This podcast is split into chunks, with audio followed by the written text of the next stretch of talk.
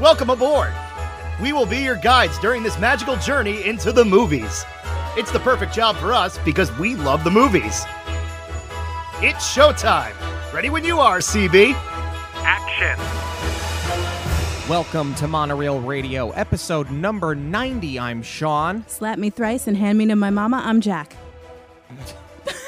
It's the best line of this movie. It is. Gibbs is understated sometimes with his comedy. The comedic timing of Kevin McNally throughout this entire trilogy has been really, really good. He has been one of the unsung heroes of the trilogy, I think. I don't know. I don't think people appreciate him, but I always have. Right. I've always loved him. Like, to me, he's not a background character. He's an integral part of everything. Yeah, but I think most people just get obsessed with Jack, Elizabeth, Barbosa, Will, and he kind of falls to the background. But sure. Does he hold up in this film the way he does in the first two? Do any of them? That's what we're here to talk about. The epic conclusion of the original Pirates of the Caribbean trilogy.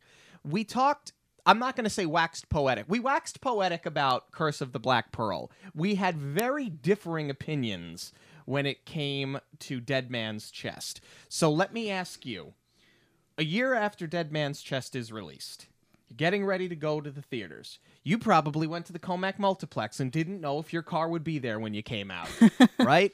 Number one location for car theft in Suffolk County. And now Corona protesting. Yes. Walking into that movie theater, excited, nervous, or cautiously optimistic when it came to At World's End? Good question. Definitely excited, but probably more cautiously optimistic than anything else, because I was so angry that they left that second one on a cliffhanger. Yeah, I think at best I was cautiously optimistic going into this movie, because the first time I saw Dead Man's Chest, I really did not like it at all. And I mentioned last week, it's not that the movie gets better every time I watch it. I just get a little bit more out of it. So going into this, I was very cautiously optimistic because I thought there's the real potential for them to just beat a dead horse here. And I honestly believed that's what they were doing, because the fall off, and I still think this is true to this day, the fall off in quality of film between Curse of the Black Pearl and Dead Man's Chest is staggering, no matter how many times you've seen it.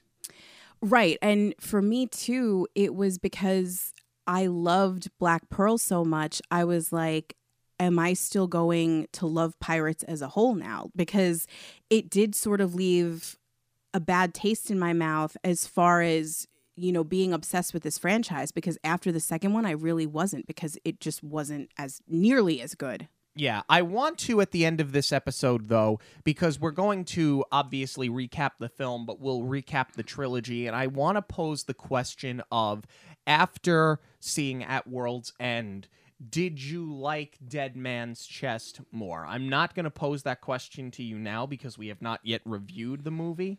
But I will tell you, like, for example, I love the James Bond films, as you know. I love them almost as much as I love the other two movies that I talk about every week on this show. However, Quantum of Solace is a bridge movie that leads to nothing. And so I really dislike it, and I've watched it once, and I only own the Blu-ray because I have all of the Bond movies on Blu-ray. Yeah, I really didn't like Quantum. At all. Especially coming off of... Similarly, you come off of Casino Royale, which I think actually is probably my favorite James Bond film by far. Hands down. And then you do Skyfall after. Like, there's the quality of film. The bread on the sandwich should not be better than the meat. And that was that's a great analogy. That was exactly what happened with Quantum of Solace. Does that happen with Dead Man's Chest? Well, that's what I was going to say, and I think that's where... I was so anticipating this one. Like, it wasn't just being cautiously optimistic. I was highly anticipating this because I was like, please redeem something that I love so much. Right. And I have to admit, I thought they got off to a really good start. Holy cow. The movie opens with pirates that are being hung at the command of Lord Beckett. They're being hung basically for either aiding and abetting pirates or being pirates themselves. And they begin to sing Hoist the Colors as a way of not so much protesting their fate, so much as it is that they're standing together. And it's an unbelievable open. And what makes it so good? The song, sure, and we'll talk about that in a minute, but it's the child. Yep. It's the child that is hung, the child that is brought to the gallows, because they're hanging them, I think, six at a time. I think there's six. Thereabout, I think, six nooses at a time. And the way that they show that this is going to happen, because the other five come up, and then slowly you start to see this head that's sort of hung coming up the stairs, and you hear the rattle of the chains, and you see that it's a child. And you think to yourself, they're not really going to go there, are they? And they give him a footstool to stand on so that his neck can reach the noose. I thought from the go. I went with my friend Devin to see the movie. And when that kid stepped up at the gallows, we turned at each other and said, there's no way. And they actually make good on it. And I said, you know what? They're really... Either this was their plan the whole time, or they're really trying to make up for Dead Man's Chest. That was instantly what I thought. I was like, all right, forget whatever gripes I had with the second movie. This is such a strong start that it completely redeems everything in the first 5 minutes. And the way that the scene just builds, too, because there's a line of people. I mean, you've got what? Probably... I bet you there's 200 people there. Yeah, that's what I was going to say. Maybe even more. And then you see the pile of boots. The pile of boots, exactly. So, like, you know that Beckett is being completely cutthroat. You know that he has been fully realized as a villain because he's killing mass amounts of people. And that's hard enough.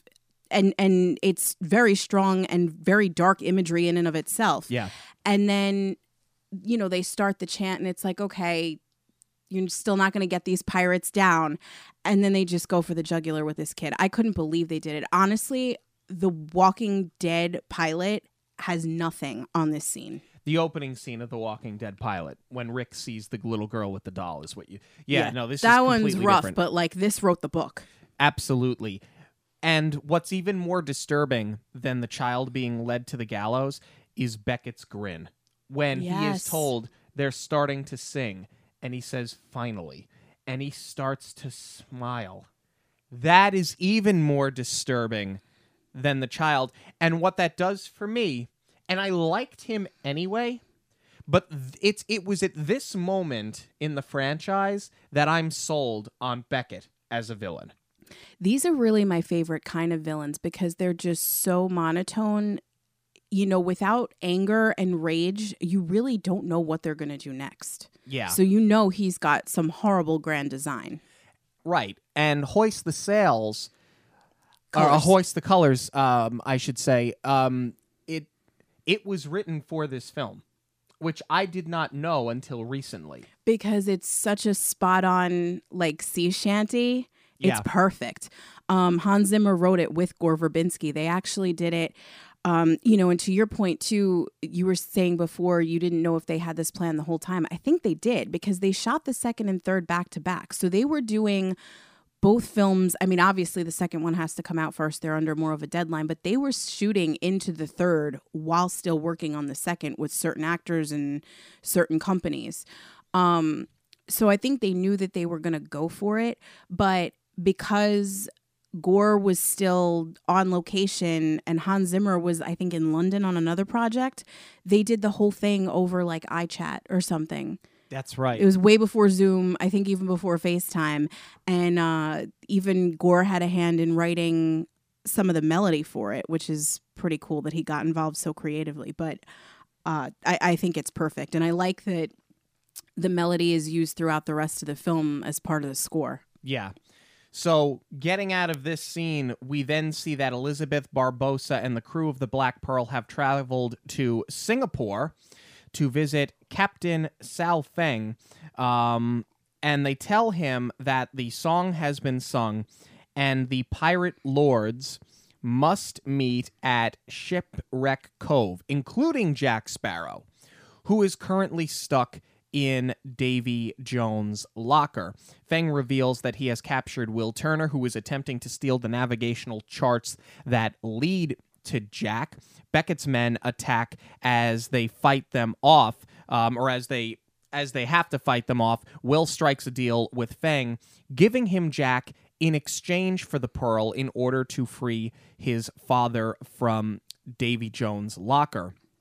Meanwhile, Beckett reunites Admiral Norrington. He's not a commodore, but he is an admiral, with his sword, while also acknowledging that Governor Swan has now worn out his usefulness. The crew of the Pearl, using the navigational charts, set off for the land of the dead to get Jack back, and we learn that Beckett has been using the Dead Man's Chest as well as Davy Jones's heart as leverage against Jones, and forces him to sail under Beckett's command. So a lot is happening here. Let's go back to Singapore for a minute, because something that I think this movie does better than Dead Man's Chest. Dead Man's Chest has, we talked about it, the scenes drag out for way too long. There's way too much back and forth. There's a lot of backstabbing, and it gets confusing and convoluted. Mm-hmm. In this film, there is probably just as much back and forth. I'd say there's even more backstabbing, because now you have certain characters that are starting to get into self-preservation mode, some that are getting into panic mode, and some that are like Jack that are sort of floating in the middle between being panicked and self-preserving. And a big one is that Will and Elizabeth are not even really working together anymore. They're hardly speaking. Yeah, they can't trust each other. Right. They're kind of off doing their own thing on two separate ships, but different than Dead Man's Chest is, in spite of all of that, I do think that the pacing in this film is far superior to that of Dead Man's Chest. I would agree with that, because there is probably just as much going on, actually more, because they're cramming more into scenes, but not in a way that feels forced. Right. So much better pacing out of the gate. What I love about Singapore is that they, and the film does this really well as a whole, they start to deliver on throwaway lines. Yes. So Singapore was, you know, what Captain Jack referenced when he was like, clearly you've never been to Singapore, when he ripped off Elizabeth's corset and he saved her. So I like that they were able to build a whole world on that, and we actually get to see, you know, one of these places that he's been, and he's had an adventure. Yes, this disgusting bathhouse. Oh my God, yeah. But it, again, it doesn't feel forced. Like, I think the set design is absolutely amazing. I think it fits in the pirate world. I certainly think, because everything is built on these rickety looking stilts over the water, I feel like you would see that in the parks or on a ride. And when we took the tour of the Disney Studios, they did point out one of the sound stages where they had shot some of the Pirates of the Caribbean films, and they had said at one point they had filled a pool in. And you and I were trying to remember exactly what scenes had been shot there, and it wasn't until I saw the behind-the-scenes photographs and videos, and what confirmed it for me was the ceiling in the soundstage, that Singapore was that swimming pool in the soundstage, and that they had the pool and they built everything above, and they had Keira Knightley in her little boat sailing in that pool. Yeah, I mean, they really built everything. They didn't just do a set. Like, they really did recreate an entire village there. It's really impressive. What I like about the scene too is that it sets up another theme we're going to see throughout the whole movie, is that, you know, and again, it starts to deliver on things that they've been planting the entire time, is Elizabeth is by herself, and she gets not exactly captured, but she gets confronted by one of Sao Feng's men. And immediately Barbosa's at her side. So you see, when you think about where they were in the beginning and how they met, and you think back to her initial parlay, now they're working together. So it sets up this whole idea of the enemy is my friend. And that's something you're going to see throughout this movie. Right. And it also shows, and you'll see it more as the film goes on as well, that in the second film, really from the end of The Black Pearl and into the second movie, you really start to see Will turning to pirate life and turning to piracy and really sort of embracing the lifestyle while still trying to have a conscience. In the second movie, Elizabeth's trying, but we said that we weren't really buying her. We didn't love what they were doing with her character in the second film. In this film, not only does it bridge the gap between her and Barbosa, and now they're working with each other, but I think the transition that Will Turner made between the first and second movie is the same transition that Elizabeth is making. It was just a lot more jagged because of her sort of confusing storyline in Dead Man's Chest. I'm actually going to disagree. Well, somewhere, the biggest difference, somewhere between the second and third, Will got a little earring. He's got a little hoop now. Yeah. So we're really going down a steep slope into piracy. Looking at these movies now, I kind of feel like as much teeter-tottering as Elizabeth does in the second one, I feel like Dead Man's Chest is her movie and World's End is his movie. And I'll get a little bit more into that and why I feel that way when we wrap up the trilogy as a whole. Sure. In this scene, you see that Feng says that if he were to pull Jack Sparrow out of Davy Jones' locker, it would be so that he could send him back there himself. And Will Turner strikes a deal with him.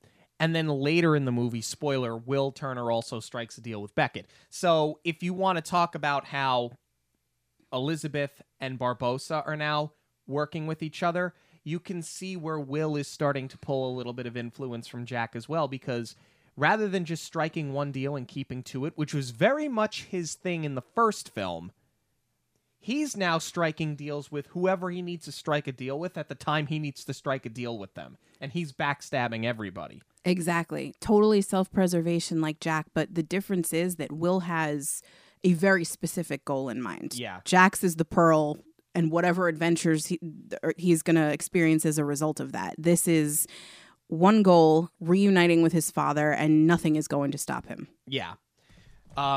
We then have... Beckett brings Norrington back, and I was glad to see Norrington again, but I was not in love with the fact that he is now an admiral and he's back working with the Royal Navy, or now working for the East India Trading Company, because I liked Of all of the things I disliked about Dead Man's Chest, I think the one thing I liked most of all was where they were going with drunk, dejected Norrington. And I wanted to see more of that play out. And obviously he has a character arc in this film, but I did not love seeing him back in this role initially. I do, but I love it because it feels wrong. And you know, they do deliver on that arc, but I love that he is so conflicted at this point, because he has sold everyone out to redeem himself and clear his name. But when Beckett, because they've got Governor Swan working in Beckett's office. So when Beckett sort of announces his plan, you know, he gives you a little bit about what he's going to do. There's an exchange between Governor Swan and Norrington, and they know that the people they care about are in trouble. So you know that even though he has stepped up and he wants to redeem himself, he's still attached to that past life. Maybe he's just not drunk and disheveled anymore, but you're starting to see where his loyalty really lies. Right. We also see that Beckett is using that heart, as I mentioned before, as leverage against Jones, and he's forcing Jones to sail under his command. Really, it's under the command of the East India Trading Company. I had mentioned last week that I was not totally sold on Davy Jones. I liked him a lot. I wasn't totally sold on him. And I have to be honest with you, while this makes sense that he's using the heart as leverage, this again is another instance where I can't fully buy into Davy Jones as this big bad villain. I mean, it does pump Beckett up, but I just am not sold on Davy Jones the way I was sold on Barbosa. I agree, because it makes him seem weak. Exactly. And it's like, okay, I understand that whoever has the heart controls him, but it's like, you really think he's going to listen to that? And in his own way, he does defy Beckett, because Beckett wants survivors and Jones is just attacking ships, killing everyone. But I kind of find it hard to believe that he would allow any sort of control or would have someone to report back to other than Calypso. Of course. That's supposed to be what holds the power over his head. Yeah. When they eventually take the Pearl over the edge of the living realm or over the edge of the earth, wherever it is they go, because Barbosa says we're good and lost is to find the thing that you can't actually find. We have to be good and lost. And they sort of go over what appears to be a waterfall, but clearly it is just the edge of reality. Where they find this, we don't know, but they have entered Davy Jones' locker. I also just want to point out, this is not a flat earth scenario. No. Because that's not a real thing. And after they go over the edge, it sort of fades to black for a second, and you start to hear dialogue and sounds from the Pirates of the Caribbean attraction. Yeah, I wanted to ask what you thought about that. I don't like it. I don't either. I want to love it, but we talked about in Curse of the Black Pearl how some of the nods to the attraction were subtle, and then some, like Gibbs in the with the pigs, is not so subtle, but if you're not a huge fan of the park, you don't get it, but we do. And I think my exact words were, if you did too much, I feel like 1407W Disney would have to come up on the bottom of the screen. This feels like a commercial. Not a commercial, but to me, this is as egregious as Haunted Mansion, because you're trying to jam nostalgia where it doesn't need to be, or just jam something that's recognizable. I like the audio that they chose. I mean, it's uncanny. It's unmistakable. You know exactly where your boat is sailing in the ride, with the pieces that they chose.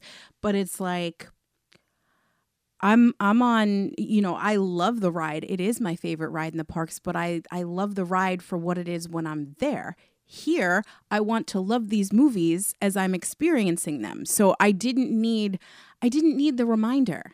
No. If someone on the ship, as they were going over the edge, would have just, somberly said, "Dead men tell no tales," and then you went over, that would be fine. But you can hear the dialogue from the pirate wench auction, then you hear it just does not make any sense that it's there. Yeah, Dead Man Tell No Tales would have been fine because that's the drop.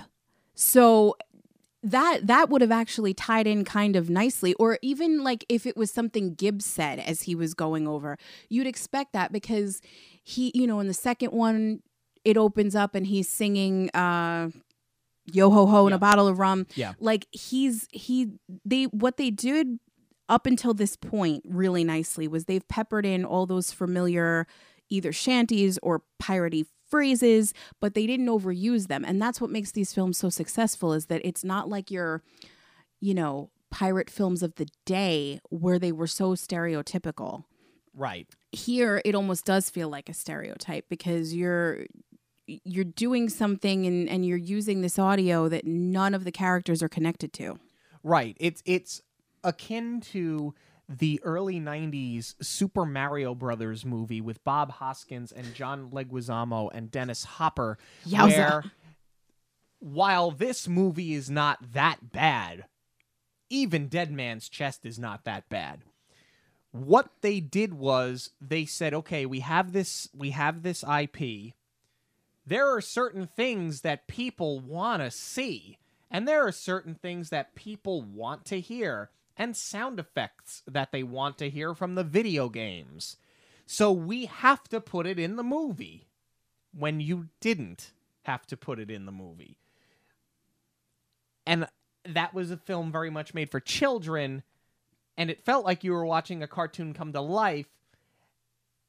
And I kind of feel that's what happened here.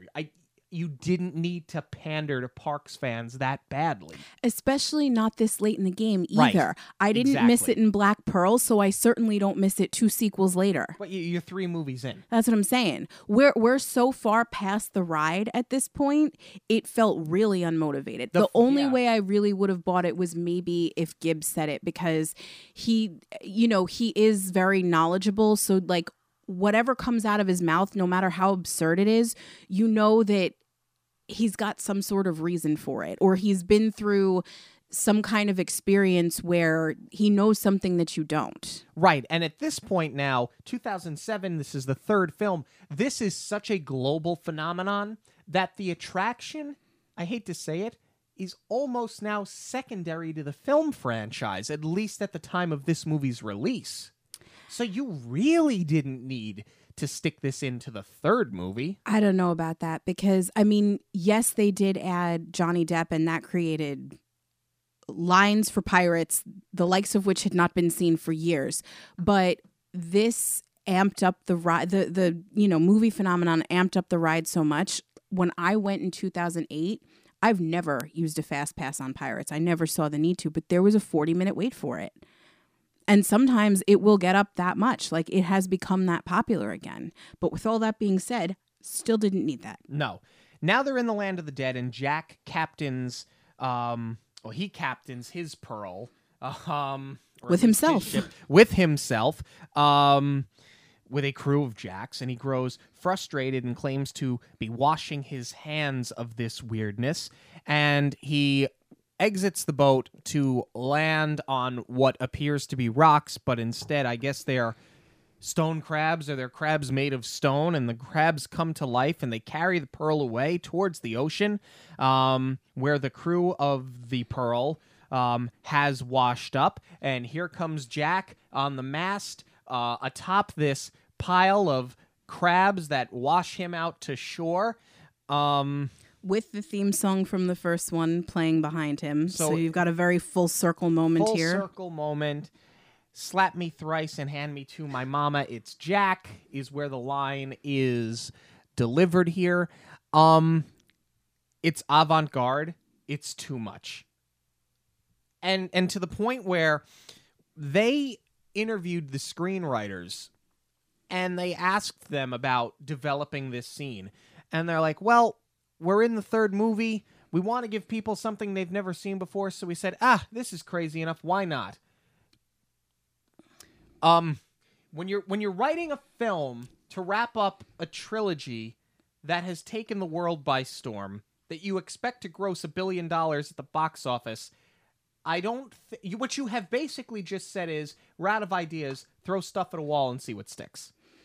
I'm really glad you brought this up, because I wanted to get your opinion of the locker and what you thought of the overall design and how the scene plays out, because this is one I sort of go back and forth on, and I'm hoping to sort of talk through it now and finally pick a side, because I thought the same thing on the initial viewing. First of all, I did a midnight showing for this, and it is so bright. I learned. My eyes were tearing. I learned after Dead Man's Chest, don't go to the midnight showing. Oh my gosh. I waited and went the next day. No, I still went because I was completely on board, but this scene is so bright it hurts. And so jarring. It doesn't feel connected to anything that we have seen in any of the movies whatsoever. I kind of get the idea of what they were going for because he's washed up on... he's landlocked. Right. And that's like a pirate hell. So if this is where you have to spend your eternity, I totally get that. But, you know, the expression Davy Jones locker, the way that it's always used, I feel like is you're going to sink to Davy Jones locker. So I feel like what they later do for Shipwreck Cove might have been a more appropriate set of where Jack is. And maybe that's your hell of your ship is at the bottom of the ocean. And it's never coming back. Exactly. I can understand the notion that you want to set sail, you can't. You're landlocked. You are doomed to starve. You can only eat one half of a peanut. I can understand the fact that you're going and seeing these hallucinations and you're delusional and you're losing your mind. And really what it is it's torture. It's punishment. You're marooned. I totally get that. But I could live with that. Actually, what would have made more sense to me is if you put Jack on a beautiful island and the pearl is landlocked. He can't get it onto that beautiful turquoise water, and all of the rum is gone. If you want to torture him, that's a great place to go. These crabs that he licks, and they come to life, and they're made of rocks. The whole thing is, it gets too weird. It feels like they put an experimental short in the middle of this movie. That's how disconnected it is. But yeah, no, even that would have been good. Like, okay, maybe the beautiful island, you know, that's almost like a reward, but that is his personal hell. Right. And it's something he also contemplates later on when, you know, he's considering taking over crewing the Dutchman, and he realizes he can only have rum once every 10 years. Right. And that's sort of a bone of contention with him. But the other thing that doesn't make sense about it is if the idea is that he's going to be tortured because he can't get the ship to water, the crabs bring the ship to water. So now he can sail again. Now, unless he has those navigational charts, he's not going to know how to get out of Davy Jones' locker, and of course that comes with the crew of the Pearl. And he needs a crew. He needs the crew, right? Because we know that ship needs at least 6 crewmen, as we learned in Dead Man's Chest. Mm. So he needs his crew. He needs those charts, but the crabs got him to water anyway. So he could have at least gotten out on the water. There's a lot about this scene that is sort of confusing and disjointed. And I remember the seesaw of emotions having gone to see this movie for the first time, where you have this great scene where they have the pirates on the gallows, and then they go to Singapore, and that's a great scene. And then Beckett is controlling the sea. Yeah, okay, that's fine. And then you go here, and I just remember thinking, like, oh, what are we doing here? What's going on? I started having flashbacks of Dead Man's Chest.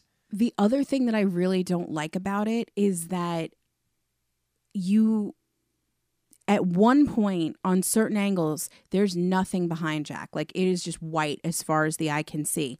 And then they flip it and you can see mountains in the background. And dunes, yeah. Yeah, so I kind of feel like they should have just kept it so that there was nothing behind him. Like, really make him feel stranded, because even though he can't move the Pearl, it almost sort of seems like there's a way he can get himself out of this. And it's right. Not supposed to, because he's dead. I do want to circle back to what you said about the crabs, though. I don't think that the crabs were there the whole time to rescue him. I think that was because Tia Dalma showed up. Because that does come full circle later when she turns into crabs. So I think that was a means of him getting rescued, but only because they came to save him. Yeah.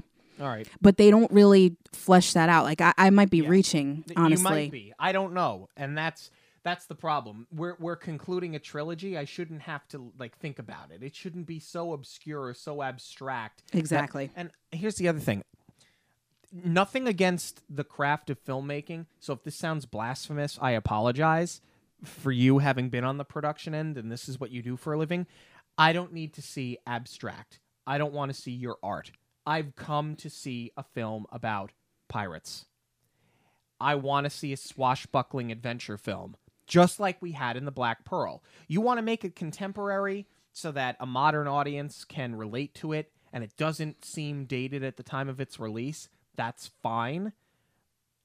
But I don't need to see you turn this into an art show or into something that's going to make me... I don't want to think. I want to sit there and I want to watch a movie about pirates. No, you're right. It is far too experimental to put in a film like this. Right.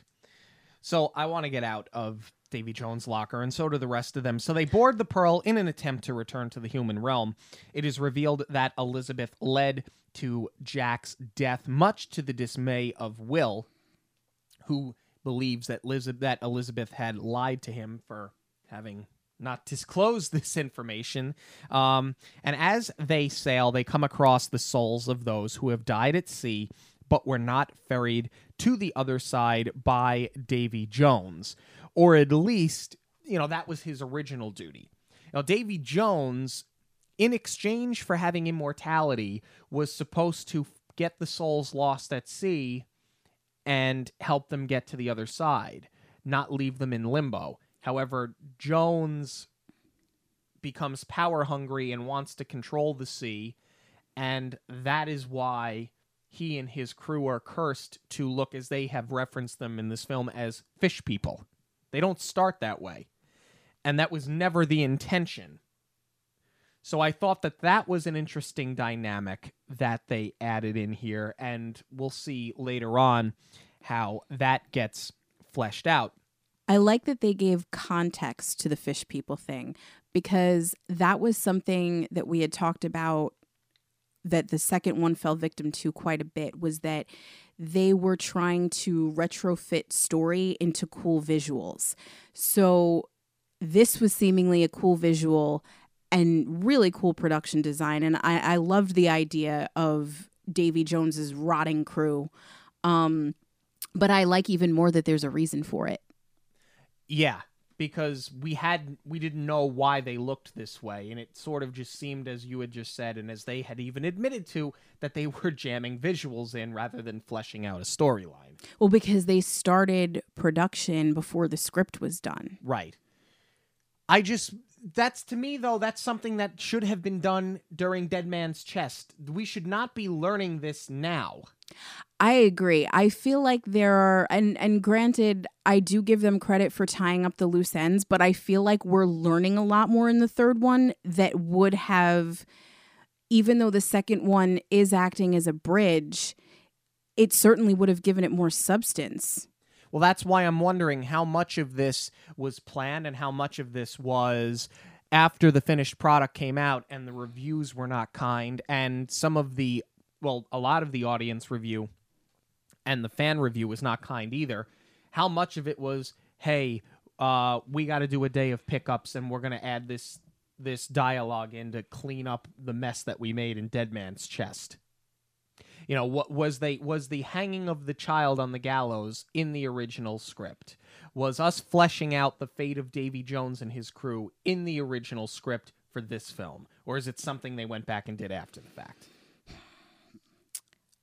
We may never know. I would wager a guess that the child was in, because that is the last time we see that fortress set, and they used it in the second one. So I'm guessing they were donezo and moved on with it. Okay. And none of your major cast except for Beckett is there. So you could have shot it in conjunction with, you know, the rest of the crew has, or the rest of the cast rather, has a day off. Right. And it's like, all right, we're going to go back for Beckett this day. Right. And a bunch of extras. They could have shot it back to back with the wedding scene. It's all kind of the same aesthetic with the fortress. True. So we mentioned that they're coming across the souls. Among the souls that they come across is the soul of Governor Swan, whom Elizabeth tries but fails to rescue. Governor Swan tells them that if someone stabs the heart of Jones, then they must take his place as captain of the Dutchman, I remember thinking to myself, there's that seesaw of emotion again. We're watching Governor Swan as he sort of sails off into limbo, because unless he gets brought to the other side, and he says, I'll say hello to your mother, unless he gets ferried to the other side, he's just going to sit in limbo until somebody comes to save him. Right, because since Beckett killed him, technically he is lost at sea, but Davy Jones is not doing his job. Yeah, I think that definitely brings your story full circle. It's so good. Yeah, there's a huge range of emotion, even just for us as the audience, because we know this is one of the first major characters we're about to lose. Yeah, that we've been on this journey with, and even though he doesn't have a lot of screen time, he's still a big player, and you know you're not going to get him till the end of the movie, and that he's not going to survive. It was shocking. Yeah, and then the way that it plays out as far as his relationship with Elizabeth, she's obviously freaking out, but that last line, I'll say hello to your mother, ouch. Yeah. That is like some Disney Dead Parent deep cut there. Yeah. As far as the aesthetic of this scene, this is another one where I'm like, why isn't this what the locker looks like? Especially because you would think these are the lost souls. They would be in the locker. Yeah. Or at least this is what you'd think a hellish purgatory would be. Right. And same thing, even for Jack, if this is where they went to get him, I would buy it more, because he wants his black pearl and he's stuck in a little dinghy. Again, that's a personal hell for him. Right. It's a little Beetlejuicy. But it works. It works for this film because it is the same premise as Beetlejuice. When you have souls that have not crossed over properly to the other side, but they do it here in a way where it doesn't feel like a ripoff at all. No, not at all. But I honestly... Like, to the point where if I didn't say to you Beetlejuice, would you have even thought that the two of them mirror each other in that way? No, I wouldn't. Because when I'm thinking Purgatory with Beetlejuice, I'm thinking The Waiting Room. Right. And this couldn't be farther from that. But I would have honestly preferred if the idea of World's End, after they went over the waterfall, you could have cut out the whole crab thing. If they just had to go weed Jack out of, if they're like dodging boats, almost like the end of Titanic when they're looking for survivors. Yeah. And they plucked him out of all of these people, and they happen to see Governor Swan too, and I think it would have created even more of a conflict of why can we save Jack but not him? Because they do play on that idea here too, because Will asks Tia Dalma if there is a way to save him. And I guess it's a little bit different because Jack clearly has unfinished business, and they also need him for the court because he's one of the pirate lords. He's got one of the 9 pieces of 8. Yeah. And that's also, they don't say it explicitly, but that's also why Tia Dalma brought back Barbosa, because she's known the entire time she needs all of them. Right, and she also made a mention that bringing back Barbosa was easy because he was only dead, whereas Jack is mind, body, and spirit inside of Davy Jones' locker. It is a much harder retrieval than just bringing Barbosa back to life. Right, but I don't like that they went to those two extremes, and then her answer is, oh, your father's at peace, let him go. I mean, it is different because, like I was saying, Jack has unfinished business, and I guess Governor Swan, he's older. You can just kind of let him go, but it's like he's right there, Yeah. Well, Governor Swan was of no use to them, so Tia Dalma was not going to waste her time bringing him back. Yeah, I mean, is that a bit of a plot hole? I think it is. Certainly it is. If you can bring Barbosa back from the dead, if you can retrieve Jack from the locker, you can probably retrieve her father, but they don't, and we move on. Right. I mean, honestly, I'm fine with it. I understand why Elizabeth can't leave the boat either. Like, I get that. That's fine, because then she'll be lost as well. So I do like that there's that kind of rule in place, because otherwise, why wouldn't she go save her father? But it just... I don't know. I mean, it almost seems like they went for sadness for the sake of it. Yeah. To just lose a major. But I mean, that's it. On the other hand, his story's ended. Yeah. What other place would he have had in the rest of the movie? Yeah, he has no other place. Unless he descended into piracy, which... was never going to happen. I don't know. I would have liked to see that, though. I wouldn't have bought it at all. Faced with being stuck in the land of the dead forever, Jack realizes after studying the charts that there is a way out. And basically, they're looking at this as sunrise and sunset, and the boat either sailing up or down, and he realizes that up is down, and it's not... sunrise, it is sunset, and he's playing around with this chart. So basically the crew starts running back and forth on the deck, eventually tipping the Pearl over right as the sun is setting. And they mentioned earlier in the film of the green flash that you can sometimes see right as the sun is setting. You get this green flash into the sky. So they turn the boat over, and they're just waiting as the sun sets, and it does, and they get the green flash. And as soon as they get the green flash, they return to the human realm. This sounds very confusing when you read it out on paper, but it actually isn't that confusing. It's just, to me, it's something that on paper does not make any sense, but makes total sense when you see it on the screen. No, and as a means to get back, I think it really worked. Yes. Because they've gone over a waterfall. I mean, it's not an actual waterfall. It is, but you don't know where they are. They're in another realm. So you couldn't just sail the Pearl back. Yeah. And I think like this is a cool visual, but it works for the story. It wasn't, I don't think the pitch was just like, all right, we have to figure out a way to flip a boat upside down for the sake of making it look cool. I love the comic relief of Pintel and Ragetti in this scene. Like their shtick, it should be old, but it's not, because they think they have this brilliant plan to beat the system, and it ends up biting them. Yeah, because they tie themselves upside down to the mast and say, well, when the boat is upside down, we'll be right side up. And that works until they come back to the human realm, and now they're upside down again. Right, because they flip the ship, but then the ship still goes... It's hard to explain, but when you see it, it goes to the surface, but the water just falls away, so they're still upside down. Right.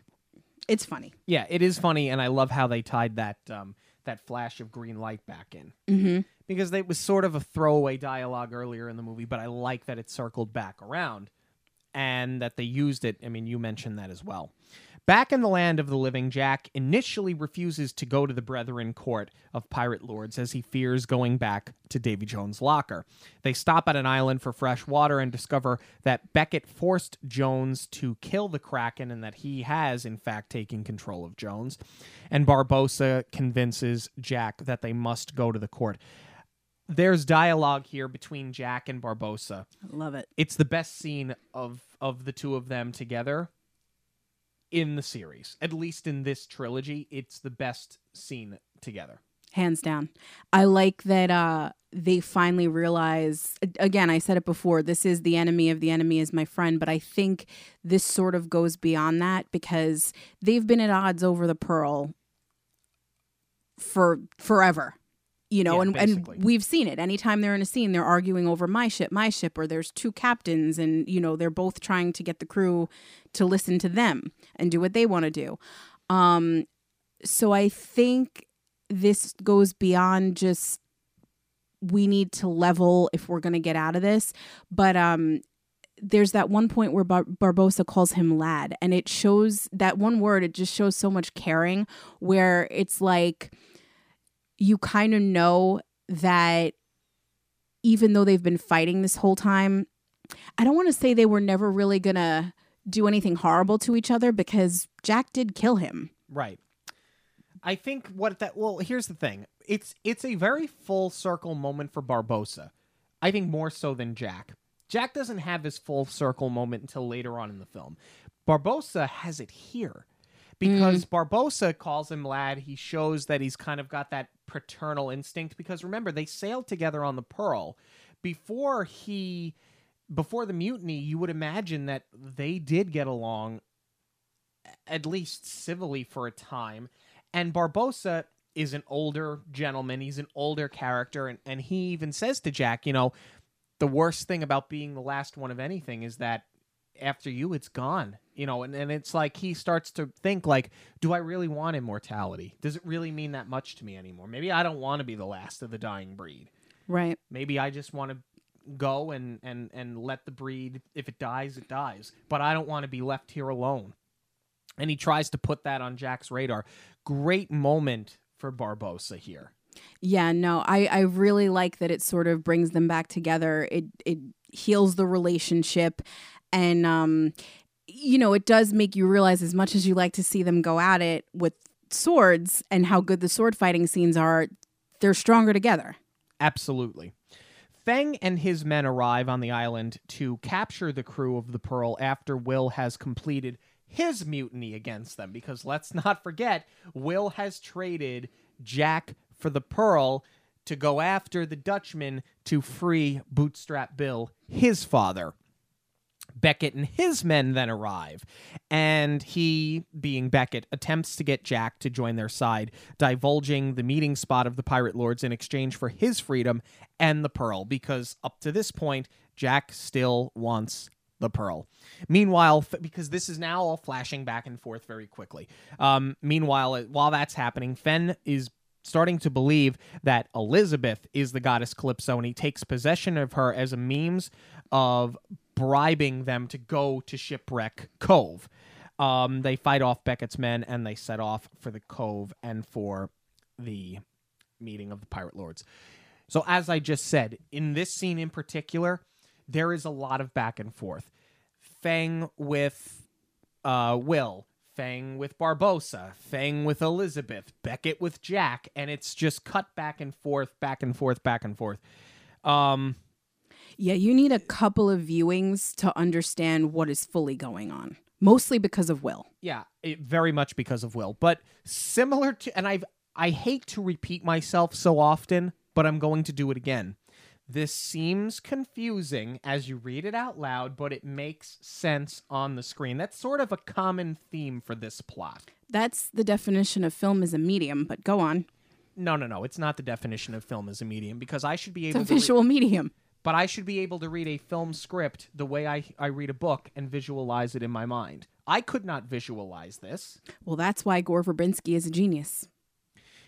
It does play out, because as I read this, I don't want to be accused of not being articulate by some listener who's going to then leave me a bad review on iTunes. You know, it's like, this is not the easiest plot to go over. It's not, but we also assume that everyone has seen the movie that we're discussing, and we're just trying to give you a refresher so you know where we are in scene here. Yeah. That's also why we're doing this linear. This is way too convoluted, but go on. Could you imagine if I sat there and just read this plot out and then we went back to discuss it? No one would have any idea what we were talking about. First of all, me. I wouldn't even be able to follow where you were. Yeah. Lots of back and forth, lots of backstabbing. I think at this point, this is where Will has fully turned pirate for me. And I love that for him. Yeah, and what I really love is how genuinely disappointed Jack is in him, because he slings the, what does he call him, a yeasty codpiece or something like that. It's a slew of insults. And he's so just direct about it. And I think there's genuine disappointment there, because no matter what Jack has done, there has always been either code speak or a bigger plan where he's going to get all of them out of this, or he's going to figure out a way to get everyone what they want. And Will, this isn't self-preservation, this is self-interest, and there's a difference. And Jack is about self-preservation, and Will just completely crossed that line. So that's all well and good, that's all powerful, it all serves the story. What loses me in this scene, I think we're going to say the same thing. How Sao Feng thinks Elizabeth is Calypso in human form, with Tia Dalma standing there looking like she does, is beyond me. Oh, that is not what bothers me at all. Because if you look at Barbosa, this whole... I think a lot of this gets made up on the fly. And I think that Barbosa and Elizabeth kind of figure out together to protect Tia Dalma, to protect the real Calypso. she's going to get used as bait, because if you look at Barbosa's body language, he's sort of like looking over the shoulder, giving Sao Feng the eye, looking over the shoulder at Elizabeth, trying to convince him that Elizabeth is Calypso. And what I like about that scene is when you get the wide shot of Sao Feng saying that Elizabeth is Calypso, or thinking that it is, Tia Dalma starts to get a grin on her face, and she kind of starts to giggle. And it's not until you've seen the movie a few times that you pick that out. She knows that she's protected because she knows they just duped him. And I think that Chow Yun-fat is great as Feng. Feng is really the only new character we get introduced to in this movie. I love him in the role. I love him in this scene. Same. What I'm not buying in this scene is the back and forth between Elizabeth, who's now on board with Barbosa as standing in as Calypso, and Will, because this is bickering for the sake of bickering. Deal. No, no deal. Mm-hmm. Yes, deal. I'm growing tired of them as characters. As happy as I am, and as much as I love that Will has really turned pirate, and as much as I love everything that Elizabeth is doing in this movie, the two of them together are like oil and water for me, and that's not supposed to be the case. They're supposed to be what you're rooting for, and I just find them to be insufferable. They're like two children. Yeah. I mean, their relationship throughout this whole film is unnecessarily strained and awkward. I mean, I understand you need that distrust to move the story forward and to put all of these other side plans and subplots to work. Right. I totally get that. But I mean, what I do like is the redemption here that Will loves her and he's going to still protect her no matter what. So that's why he won't let her be part of the negotiation. So I get that. But you're right. This whole bickering thing is so distracting that I actually never realized that Elizabeth and Tia Dalma were in on the setup the entire time. Mm-hmm. Yeah. We'll have to go back and watch that scene, and you'll see. Just watch Tia Dalma, and she's totally in on it. They give it away, but it, you know, I've seen this movie a few times. It wasn't until last night, actually, which by the time I get to last night is probably like the 7th or 8th time I've seen this movie. It wasn't until then that I picked up on it. No, I really hadn't either. Well, at any rate, Jones, at the instruction of Beckett, attacks Feng's ship and kills Feng. But as Feng dies, he names Elizabeth captain and his successor as a pirate lord, and he hands her one of the 9 pieces of 8. She is captured and brought aboard the Dutchman with the rest of the crew, and she is reunited with Norrington, whom learns of the death of Governor Swan, much to his shock and dismay. Elizabeth then meets Bootstrap Bill, because she is a prisoner. She's in the brig. She meets Bootstrap, who tells her that Will not come back for him, as he is confident that he will choose Elizabeth instead, and goes so far as to say, "I wouldn't choose me." And it's another sad scene. I think it's really well written. I love the fact that this part of the crew, part of the ship, is starting to become full circle for Bootstrap Bill. He's literally embedded in the wall of the brig, and he has become a part of the ship, and the barnacles have really started to advance on him. It's great makeup here. I think a really powerful scene. Same. I like that they planted that idea in the second one when he shows Will what will happen when you become part of the Dutchman for too long with that other old guy that's just really a face in the wall at that point. And you see that Bootstrap is, you know, it's really starting to happen to him. But I love the gesture here.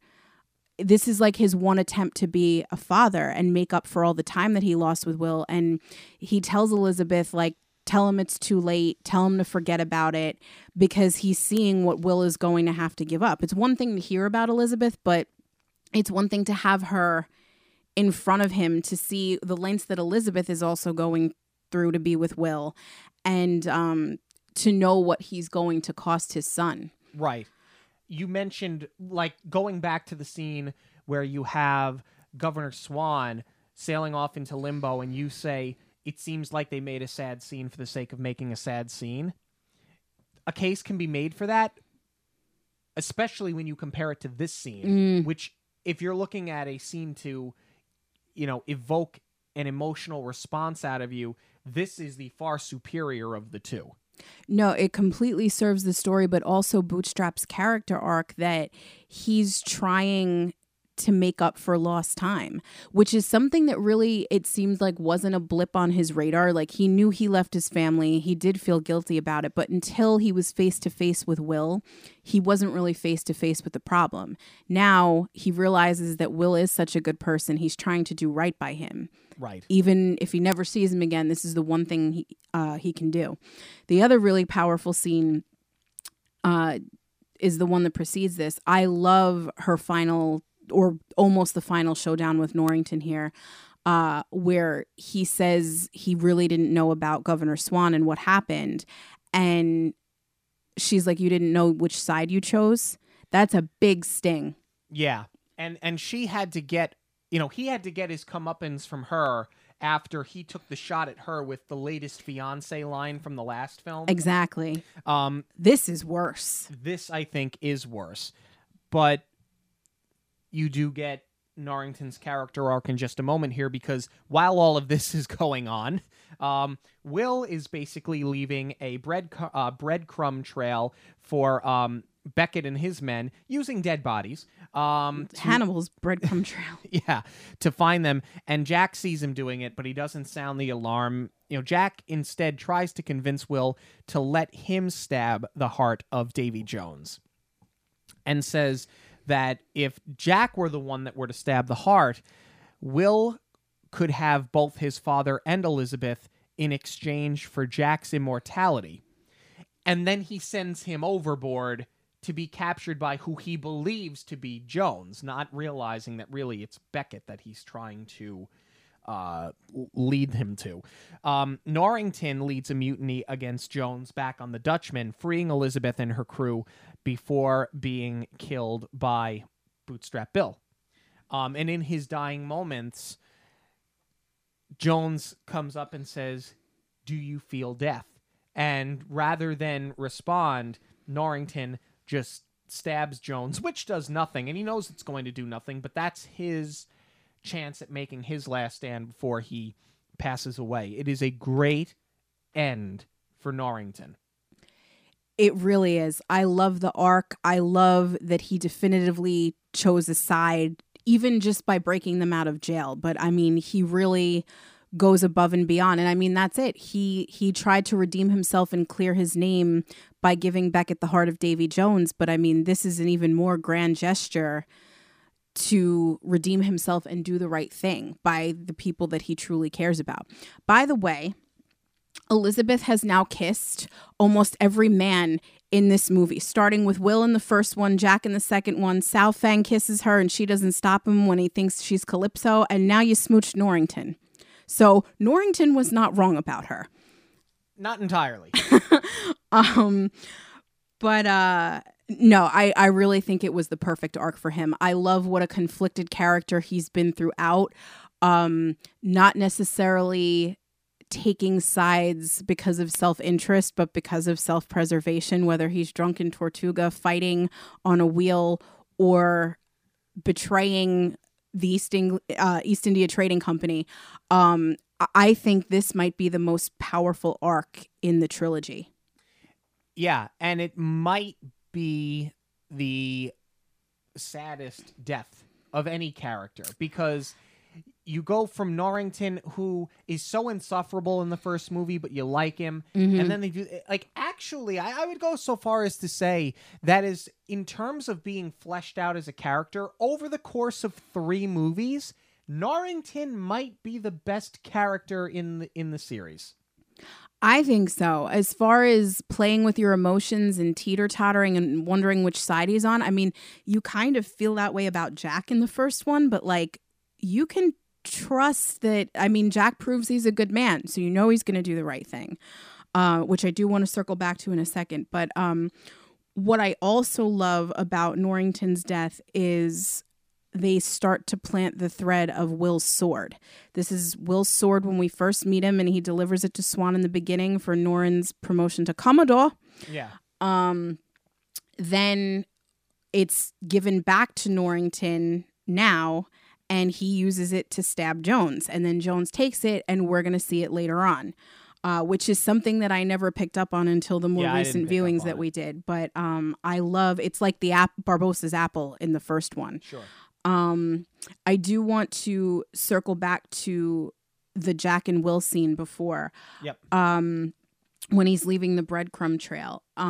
This is something that the trilogy has done as a whole. Maybe not so much the second one, but for the first and third, it's one of those instances where Jack does have the bigger picture in mind, and he is trying to get everyone out in one piece and get them all what they want, and something else circumvents that. Because here he thinks that Will is leaving the breadcrumbs for the Dutchman. He has no idea it's the trading company that's following them. And part of that is because, again, Will is sort of acting before he's thinking or communicating with anyone. And if he just would have worked with Jack on this one, they probably could have avoided the whole thing. Yeah. But then you would have no story. But it would have cut out some of the back and forth. It would have a little bit. I think it also shows that Jack is back to taking Will under his wing, much like he tried to do in the first movie. Yeah. So I do like that you do get that as a full circle moment. While on Shipwreck Cove, Tia Dalma is taken to the brig by the orders of Barbosa, who exposes her as the true Calypso. Not that we didn't know this already.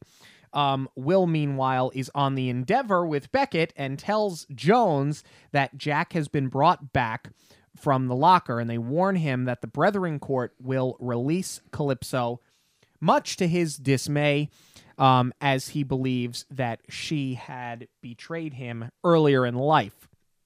Will agrees to give Jack and Calypso to Jones and Beckett in exchange for his father's freedom, as well as safety for him and Elizabeth. There is a ton of backstabbing here. There's a ton of back and forth. There's a ton of flashing scene by scene, but the movie now is really starting to get interesting and pick up some steam. And I think that if there's any point in the trilogy in which Will is really starting to act like Jack, it's here. Absolutely.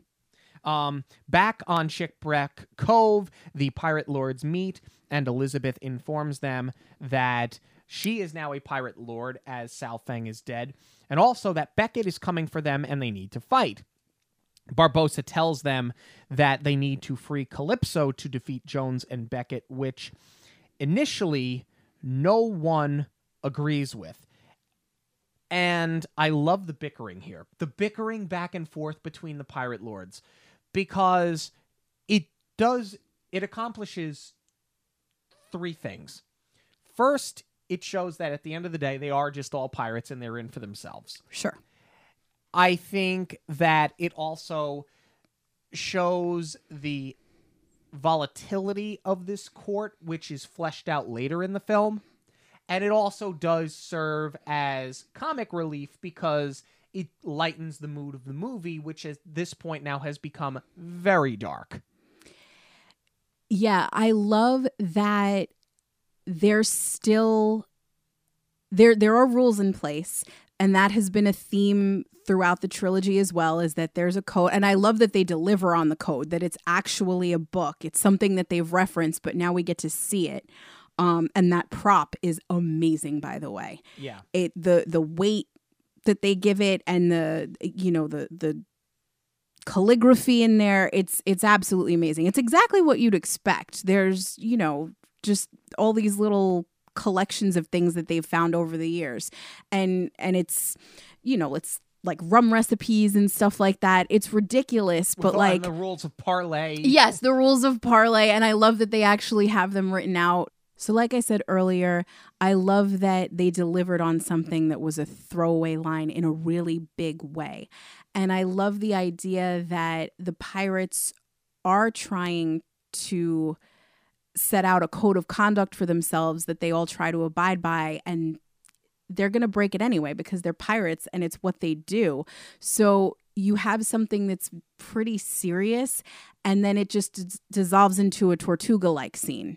So it does give you that comic relief, but like you said, at the end of the day, they're all pirates and it's what they're going to do. And no matter how seriously they're trying to take this, it doesn't matter. It's going to be swords and gunshots and bickering. Yeah. Back on the Pearl, Jones visits Calypso and accuses her of betraying him, and she tells him that he cursed himself, but he tells her that his heart will always belong to her. This softens Jones in a bad way. Mm-hmm. And I remember thinking to myself, I'll never buy into this character now. And I think this is why I've never bought into him, because even when I've gone back and watched Dead Man's Chest, this scene is always in the back of my mind. It goes beyond just the one that got away. I mean, everyone's had their heart broken, so that should humanize him and make him relatable. But what I don't buy is that this villainous character is still so distraught over it after all these years. I mean, they do kind of flesh it out a little bit, because we know about the curse and the one day on land versus 10 years at sea. And they do establish the fact that he went and she wasn't there. I don't like that she writes it off as, well, that was just my nature. Yeah. It was one day. Like, you couldn't be there for one day. Like, what were you doing? Yeah. So it's weak. It's weak. It cheapens it. And what really makes it so egregious is when we see Davy Jones in human form. I can appreciate that they wanted maybe to give Bill Nighy some screen time, but the size and stature doesn't match what we know Jones to be.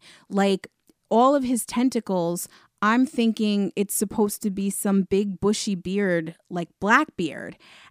And it's not as big. And I don't know if it's the angles that they chose to shoot the scene with, because most of it you're looking, you know, it's almost like that jail scene between Jack and Will. And one of them's looking down on the other one. You're looking up at Jones, and that should make him appear bigger, and it just doesn't. Yeah, it makes him appear sort of like meek and meager. Yeah. Yeah. It's not convincing at all. And I don't buy the chemistry between them either. No. Not in the very least. And I don't like the fact that he comes in all you-know-what and vinegar.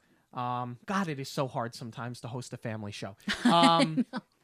But he comes in and he's, I never loved you, I don't this, and he basically knocks her down a peg and goes, my heart will always belong to you, and he walks out. So it's like, why did you do this? It was like watching a middle school relationship play out. Basically.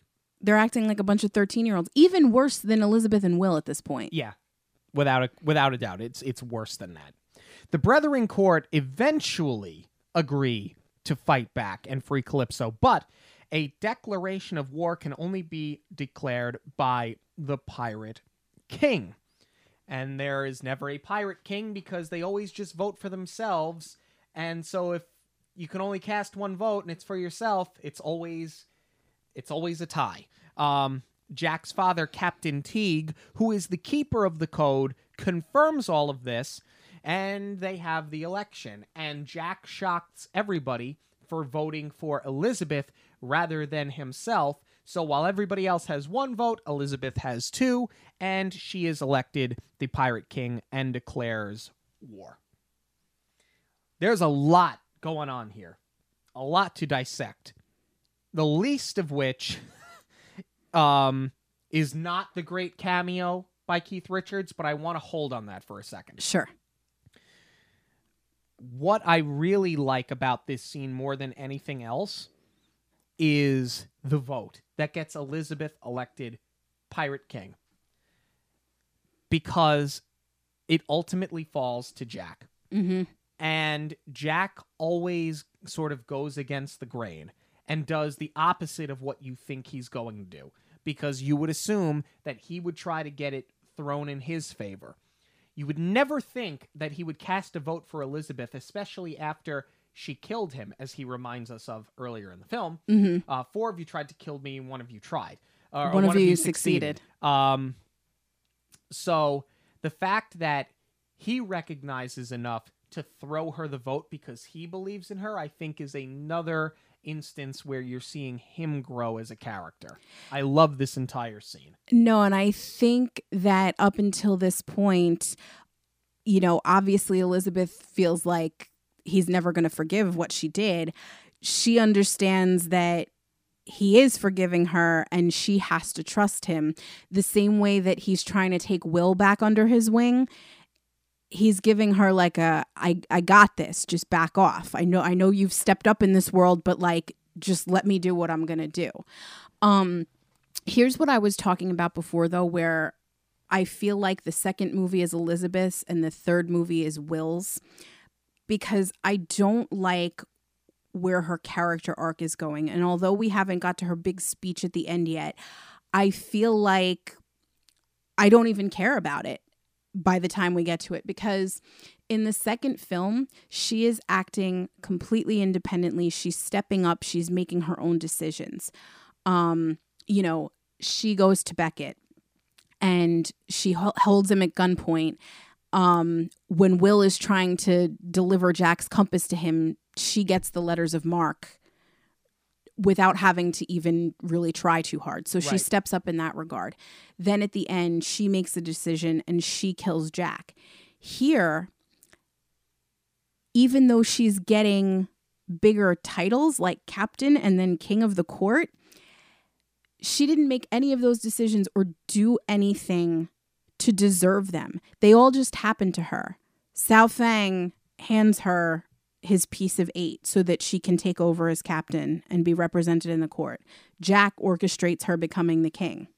She did absolutely nothing herself to get these things. Yeah. I see your point. I agree with that. She can handle them, but she's not acting independently. And that's where it's like, I feel like her character takes a step back. Mm. Which is sort of a shame, because up to that point, at least, with the exception of her being handed the title of captain and pirate lord by Feng, she had been growing as a character, much more so in this film than I think she did in the second movie. I mean, that's my opinion, at least. I think the second one, she proves that she's stronger. By the very end, but up to that point, I don't know. True. Yeah, no, it does take until the end of the second one. You're right. Let's talk about Keith Richards. Let's. His cameo's amazing. He looks great in the garb. He looks great in the makeup. They probably didn't have to do much. What I love so much about this scene, other than he's great. I mean, he acted well. I mean, it was perfect. I don't think he had to act much, but he acted perfect. My favorite part about the cameo is the line where Jack says to him, "You've seen it all, you've done it all, and you've survived." I mean, that is literally Keith Richards looking in the mirror at his own life. It's true. It's true. No, I love the cameo. I love that, you know, it was no secret that Johnny Depp modeled the character off of him. So I love that they got him. And it was such a natural thing, but it still sort of took you by surprise and you loved it anyway. Even though you knew it was coming. Yeah, I love what he did with the character. I think he, you know, not that it took that much, but he gave him the swagger that he needed. He gave him the nonchalance that he needed. I love the costume. I love that we see this sort of like prestigious Captain Hook sort of thing. Mm-hmm. But he still looks like Jack. The only thing I don't like, and this might sound really weird, is that I didn't need to see Jack's father. I didn't need Jack to have a family life. Jack always acts independently and in his own, you know, we said it a million times, it's self-preservation. So to give him of family, even though we don't see that it's necessarily like a caring relationship, it's kind of like, why is he always off on his own? Why, you know, no matter what, you do sort of have a familial obligation, especially that your dad is a pirate too. So it's like, have you been acting of your own accord this entire time? Have you, you know, when you made these great escapes in the Legends of the Sea Turtles, did daddy come to bail you out? It poses too many questions that we are never going to see answered. And I never needed to even ask these questions because Jack is just this icon that can get himself out of anything. I didn't need to see the higher power. If this was like his uncle, I would have even been more okay with it. That it's like some distant relative that, okay, he's got connections and maybe this is how he got into piracy. But I don't need Jack to have the same kind of responsibility that Will feels he needs to have to Bootstrap. Well, I don't think it's that he has the same responsibility because he does absolutely nothing for his father, and he hasn't done anything for his father, and he won't do anything for his father other than keeping to the code of piracy. I agree with you. We didn't necessarily need to see him. This is obviously a character that was written for the specific purpose of getting Keith Richards in the movie. Mm-hmm. But with that being said, of all of the things that they created for the sake of creating something, is it the most egregious? No. Certainly no more egregious than creating a visual because you think it would look cool at the detriment of the story. Well, I guess that's it. He doesn't have the same responsibility that Will does to his father, but there's a loyalty here, and I don't need Jack to be loyal to anyone other than himself. And especially because I feel like it makes that scene with Barbosa a little weaker because he did get a little paternal. Mm-hmm. So I don't need the actual parent. I agree with you, but I'm not upset that we saw him. I do think it was a good cameo. I did like seeing them on screen together. I think when it became so public that he had modeled that character after Keith Richards, I feel like had we seen a trilogy, people would have sat there and said you couldn't get Keith Richards to do a cameo. So I don't know that there was any right way of necessarily bringing him in. I don't think he could be a background character with one throwaway line or even somebody that you see for half a second, like Jimmy Buffett, for example, in Jurassic World, where he grabs the margaritas and runs. I think you needed to actually give him some sort of substance. And I think this is the only substance you really could have given him because the Rolling Stones, in spite of their lifestyle, still tour regularly. And they said that was a challenge that they faced with this. Getting him fitted for the costume and working him around a production schedule was they had to work around the tour. Mm-hmm. I don't know that you would have gotten him for more than a day or two. I don't think he would have been interested in doing it for more than a day or two, and I don't know that you would have need to see him set out on any sort of adventure either. So I feel like it is just enough. Right, because they do sort of give him the impression of like a landlocked pirate, that like he's not out on the water, and that's why his clothes are a little nicer than everyone. If his job was to live in Shipwreck Cove, that's fine, but I wish he just would have been like, maybe he was the king of the court. Yeah, I think if anything, it's an interesting juxtaposition when you look at somebody like Captain Teague, who is literally by the book and by the code. And then you have Jack, who, while he doesn't necessarily break the code, he does live by a set of his own rules. And I guess that's the thing, though, is that I don't... When Jack does decide to follow the rules, I don't want to think about him doing it because his dad told him to. Fair enough. I want to believe that he's doing it because it's what works for him. Before we move on, I do want to touch on Shipwreck Cove because you were talking before about my anticipation of this movie. I got to go to LA in 2006. So it was after the second one came out, and we did the Warner Brothers tour, and they were painting the backdrop of Shipwreck Cove. So I had seen the second one, and I got a little sneak preview of the third. And when I saw the set, it was a huge piece of fabric they were painting the backdrop on. So I got to see all the ships piled up on top of each other. So with no context, I'm thinking this is the locker. So I didn't get to see, you know, it's not the outside where you see all the light poking through, but when they're in the room at the table and you see the shipwreck pile, like through all the gaps in the ceiling, that's what I was seeing. So I did have a little bit of an expectation going into this one. And again, thinking it was the locker, I was like, oh, that's so cool. Sure. Well, the next morning, Jack, Elizabeth, and Barbosa meet with Will, Beckett, and Jones, and Elizabeth exchanges Jack for Will, but not before Barbosa cuts away Jack's piece of eight. Let me give this some context. Jack's piece of eight is one of the beads on his dreadlocks. I love that that's what his piece was, because even when Johnny Depp was conceptualizing the character, he said, oh, I think he should have all these things in his hair and all these collections. But to give this one such a deeper meaning was very clever. Right. And he didn't hand over his piece of eight when they had met with the pirate lords. Right. So everyone else's are in a bowl right now, except for his beads and Elizabeth's necklace from Sao Feng. And similar to a lot of other things that we've seen in terms of setups, in terms of execution, this is all kind of done flying by the seat of their pants. They all give each other a look, and it's like, okay, this is on. Just follow my lead. And they all do it very, very well. It's a great setup.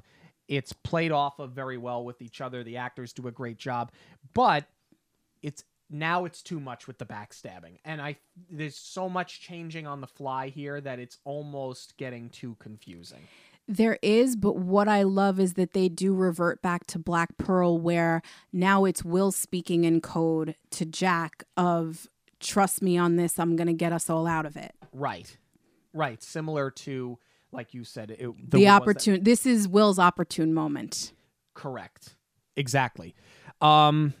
So now that they are set on fighting back and killing Beckett, the pirate lords and Barbosa and Elizabeth, they take Jack's piece of eight, and with the help of Mr. Ragetti, they free Calypso.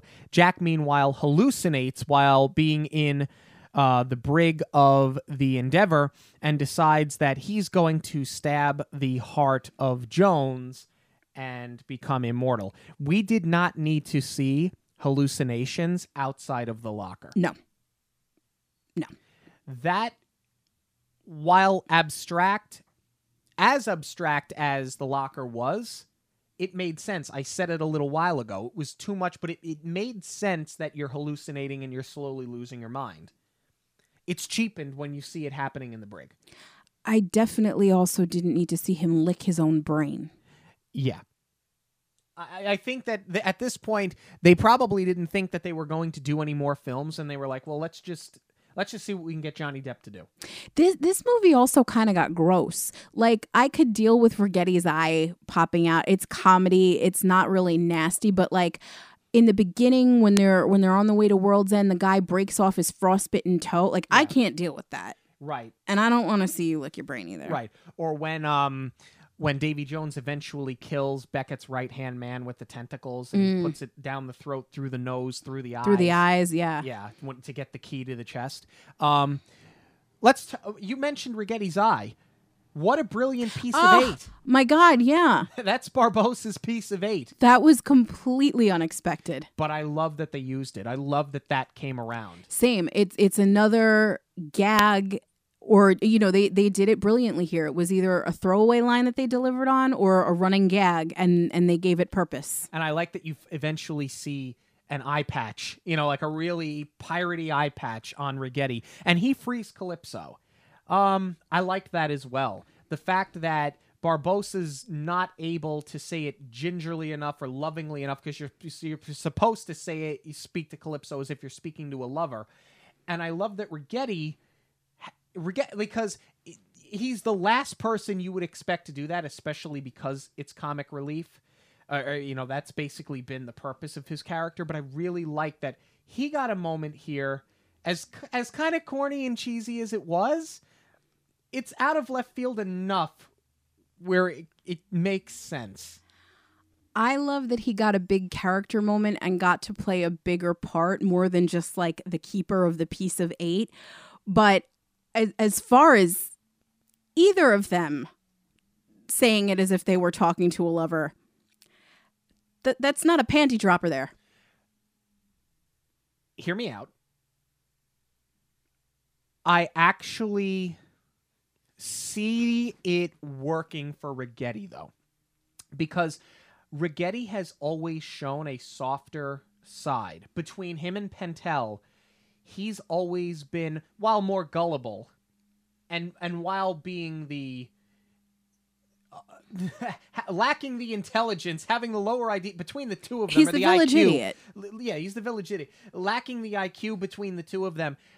You can tell, though, that in a simpleton sort of way, that he, at one point, may have been a loving, nurturing person, more so than Pintel ever was. Right. Because Pintel is always like the brains of the operation. He's a schemer. He is. He's a total schemer. He's Ralph Cramden. So, yeah, Ragetti was definitely, of the two of them, the one to do it. And his delivery is certainly a lot more caring than Barbosa, but like the way that they set this all up, it sounds like you're supposed to say it's seductive, which neither of them does. I mean, yeah, well, Barbosa certainly isn't going to do it either. No, none of that. I was like, if I were Calypso, none of this would be working for me. Yep. But I mean, the little bit of caring that he gave it made all of the difference. I mean, I think it would have worked if Jack would have said it, because it would have added an interesting layer to Jack. And they also alluded earlier to Jack and Tia Dalma having a history together. But was it Tia Dalma or was it Calypso? We don't know, but it would have made sense. But Jack's in the brig hallucinating, licking his own brain. So yeah.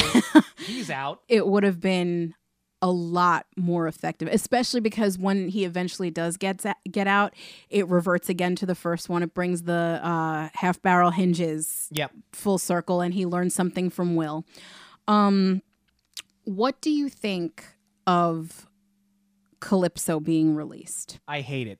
It reminds me of a 1950s B movie, like Attack of the 50-Foot Woman. I don't understand why she had to become a giant and then turn to crabs. I also don't like the Exorcist screaming, where it's not actually words, it's just noises. Yeah. Yeah, I don't like that they blew her up either. I understand that she's bound in human form. You have to bind her, otherwise you're not going to be able to control her. But I would have rather honestly seen some like Elsa water spray from her or something. You know, if she's supposed to control the sea, if she could have become elemental. Yeah, weaponize the sea. Yeah. I mean, I do believe that she caused the maelstrom. She does.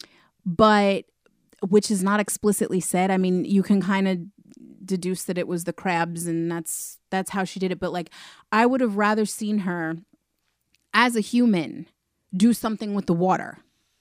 Yeah, I agree. The only thing that saves her as a giant from being really cheesy is Elizabeth's Hoist the Colors speech. You get used to these ridiculous inspirational speeches in every Disney film that's based in the world of sports. Right. I didn't need it in Pirates of the Caribbean. And you get it here. And is it that Keira Knightley doesn't deliver the speech well? No. I think if Barbosa would have said it, it would have been cheesy. I think if Will would have said it, it would have been cheesy. We didn't need it. No, and this goes back to what I said before, that we've seen her act independently and make decisions. I don't buy the speech because she hasn't made any decisions throughout the course of this film. Second one, yes. Not that I needed her to deliver the speech before she sends Jack to the Kraken, but I don't necessarily believe that I don't believe in her as a captain. I just don't. It's a title that was bestowed upon her. And I believe that it worked for the purpose of getting her in the court and playing a role that way, because she does have a say in what's going on, and she needed that for her own means. So she did need some sort of representation within that context. But as far as believing that she wants to captain a ship, no, that was squashed in the second one because she chose Will over her freedom, because there was that entire back and forth with I want to be married, but her looking at Jack, and they were toying with the idea that she wanted her own freedom. I think they're trying to deliver on her as a character when we first met her, and I thought it would be fun, or I think it would be fun to meet a pirate when she's a little girl. And now we're supposed to see that fleshed out, that she has fully become one. But other than killing Jack, she has done nothing to prove pirate in this movie. Yeah, fair enough. Well, as we were discussing, Calypso does summon a dangerous maelstrom, and the ships of the pirate court start to fight back against Jones and Beckett. With Barbosa at the helm, the Pearl and the Dutchman get caught in the maelstrom and begin firing cannons at each other, while also circling this whirlpool. Jack escapes the brig of the Dutchman and gains possession of the dead man's chest. The crew of the Pearl board the Dutchman, and while fighting everybody, Barbosa marries Elizabeth and Will. Do I even need to say it? No. I buy this wedding more than the one that they were going to have at the start of the second one, because that's Elizabeth's former self, the governor's daughter. They get married with their picturesque, you know, on the fort and the water in the background. Nice, you know. It's picturesque. It's regal. It's what you'd expect. Yeah, they've got their fancy tea set and everything. Like, that is what you would expect. Yeah. But for where these characters are now, I fully expect them to be married on a ship, because they are both, well, Elizabeth, the jury's out on that one, but for all intents and purposes, they are both pirates. And I love that it is Barbosa who does marry them, because he was the villain in the first one, and now we've seen their relationship change, and that all comes full circle. But as far as the cheese factor of it happening in the middle of a sword fight, which for Barbosa, there's a lot more action with him than there is. I don't know if it was the choreography or the pacing or what was going on, but they pause before they're fighting. Mm-hmm. So I don't buy that they're even doing this as like a last-ditch effort to like marry each other because they think they're going to die. Yeah, they could have just as easily been married at shore later on towards the end of the film. Not that I want to give too much away if you haven't seen this movie, but there were plenty of ample opportunities later. It didn't need to be now. It doesn't make sense that it happened now. It's ridiculous that it's happening now. And they did it anyway. The other thing is that they're both captains now. Right. So they can technically marry themselves. Right, but I guess they still want it to be done properly, so they'll have Barbosa do it. I like what they were trying to do here, but they made too much of a joke out of it. Yeah. When he asks her, do you take me? And then he's like, great, when she says yes. Like, I just would have brought it more. Even if they weren't fighting together, like if the three of them were in different places and Barbosa's trying to conduct this ceremony. A couple of weeks ago when I talked about being a 17-year-old male going to see Disney's Pirates of the Caribbean with my dad and not being totally enthusiastic about it going in, of course, loving it when I came out. But going in, I had said I was sort of hesitant, cautiously optimistic, however you want to consider it, because I thought that I'm going to see a pirate movie made by Disney based on an attraction. And in the back of your mind, there's the fear that they're going to take something as cool and as dangerous and as thrilling as Pirates, and they're going to make it princessy because it's Disney. Mm-hmm. That's a common misconception among 17-year-old males, I think, you know, when you're starting to grow out of the Disney phase. Well, they did it. They did it here. You didn't need to see a wedding on a ship. I would have much preferred if going into war, because that was the whole thing, Elizabeth's thing the entire time. We need to fight, we need to fight, we need to fight. Instead of delivering her speech, if she would have said to Barbosa, all right, this is happening now, marry us quick before, just in case the worst should happen. Yes. I would have bought into that much more. And what makes matters worse is that the marriage appears to be short-lived, because before Jack can stab the heart, Jones stabs Will, forcing Jack to choose, who will, of course, stab the heart and get immortality. Because I don't think Jones actually believes that he's going to see Jack give up the opportunity for immortality anyway. And I think his cockiness in general just leads him to believe that it doesn't matter because he's going to come out victorious in this somehow.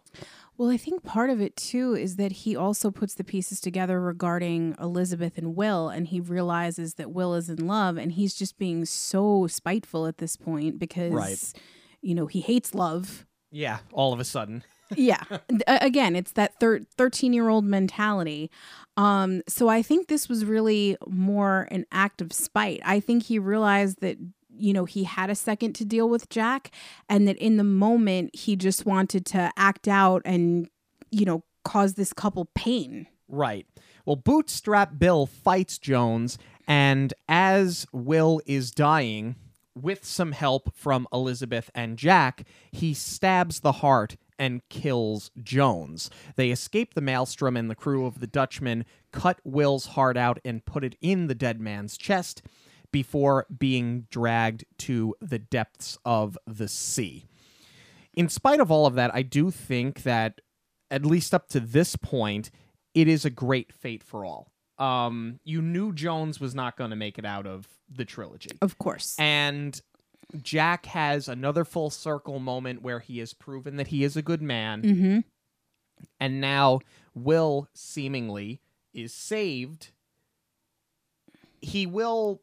Here's the thing. He gets the best of both worlds, because he'll only get to come to land once every decade to see Elizabeth, but he still gets Elizabeth, and he will be able to save his father.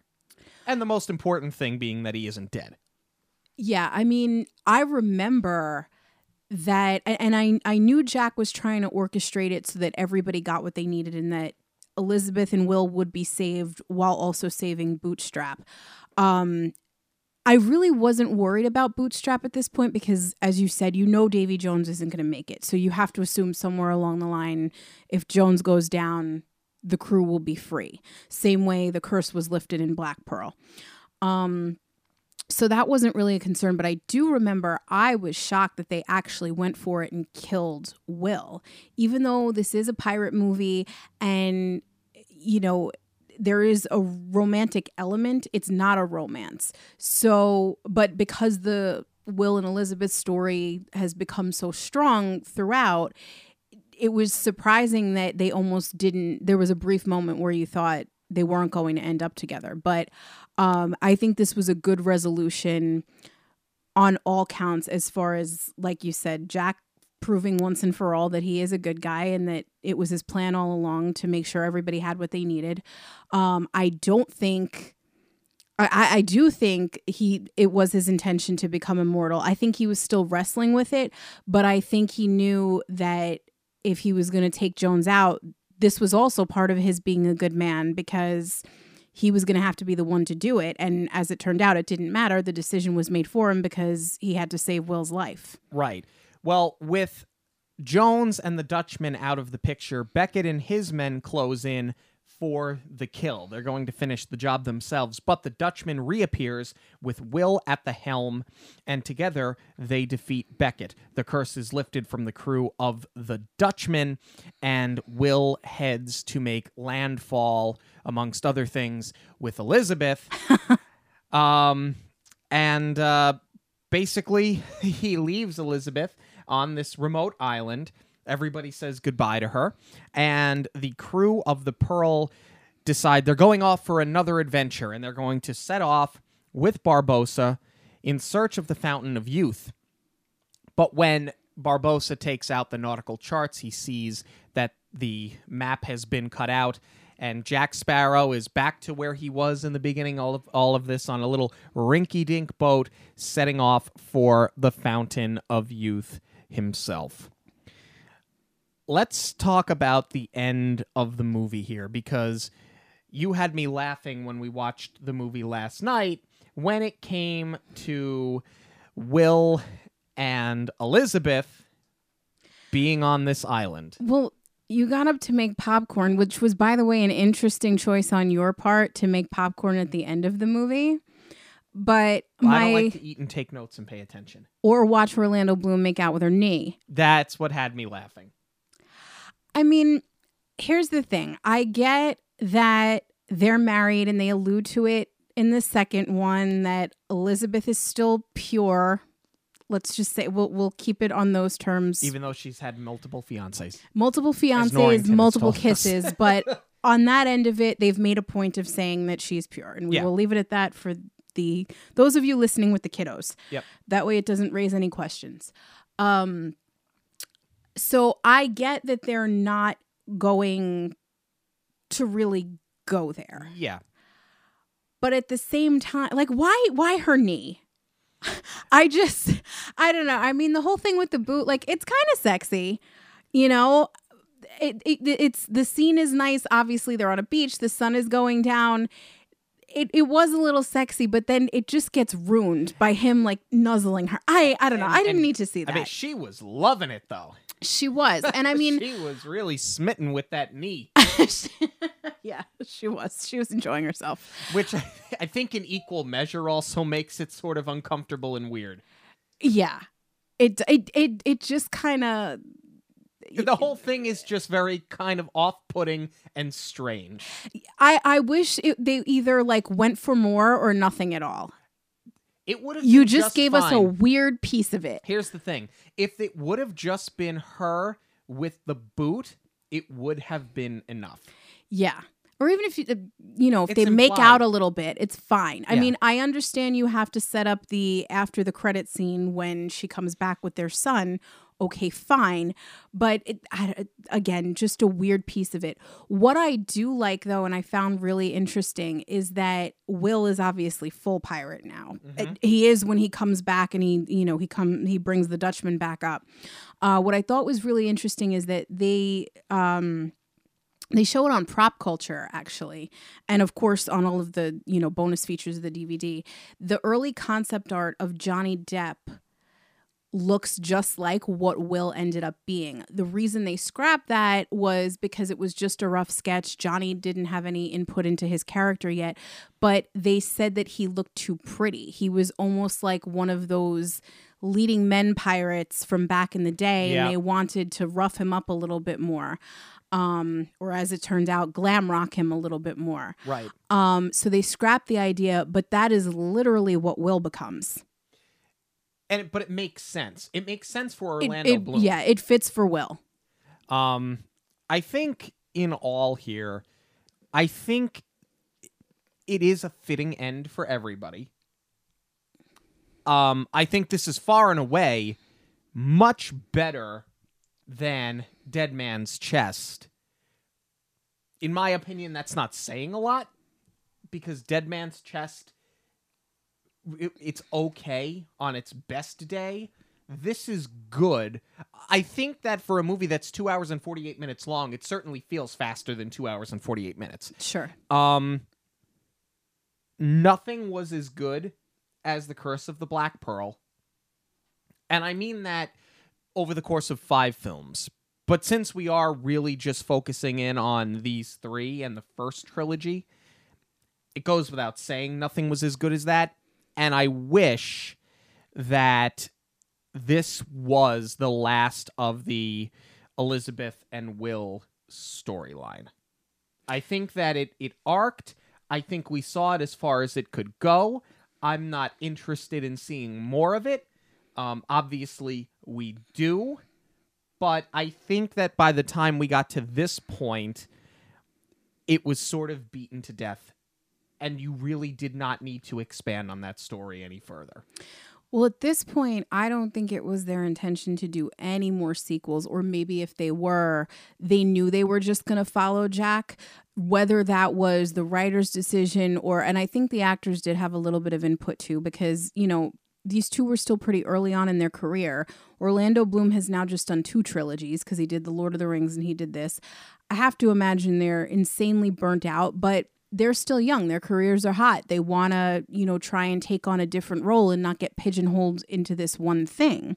For Johnny Depp, he loves it. He's also had a full career of playing many different parts. So he's going to, you know, do Jack Sparrow until, you know, Keith Richards is just foreshadowing the rest of Johnny Depp's career as far as this goes. So, yeah, I think it was a fitting end for them as a couple.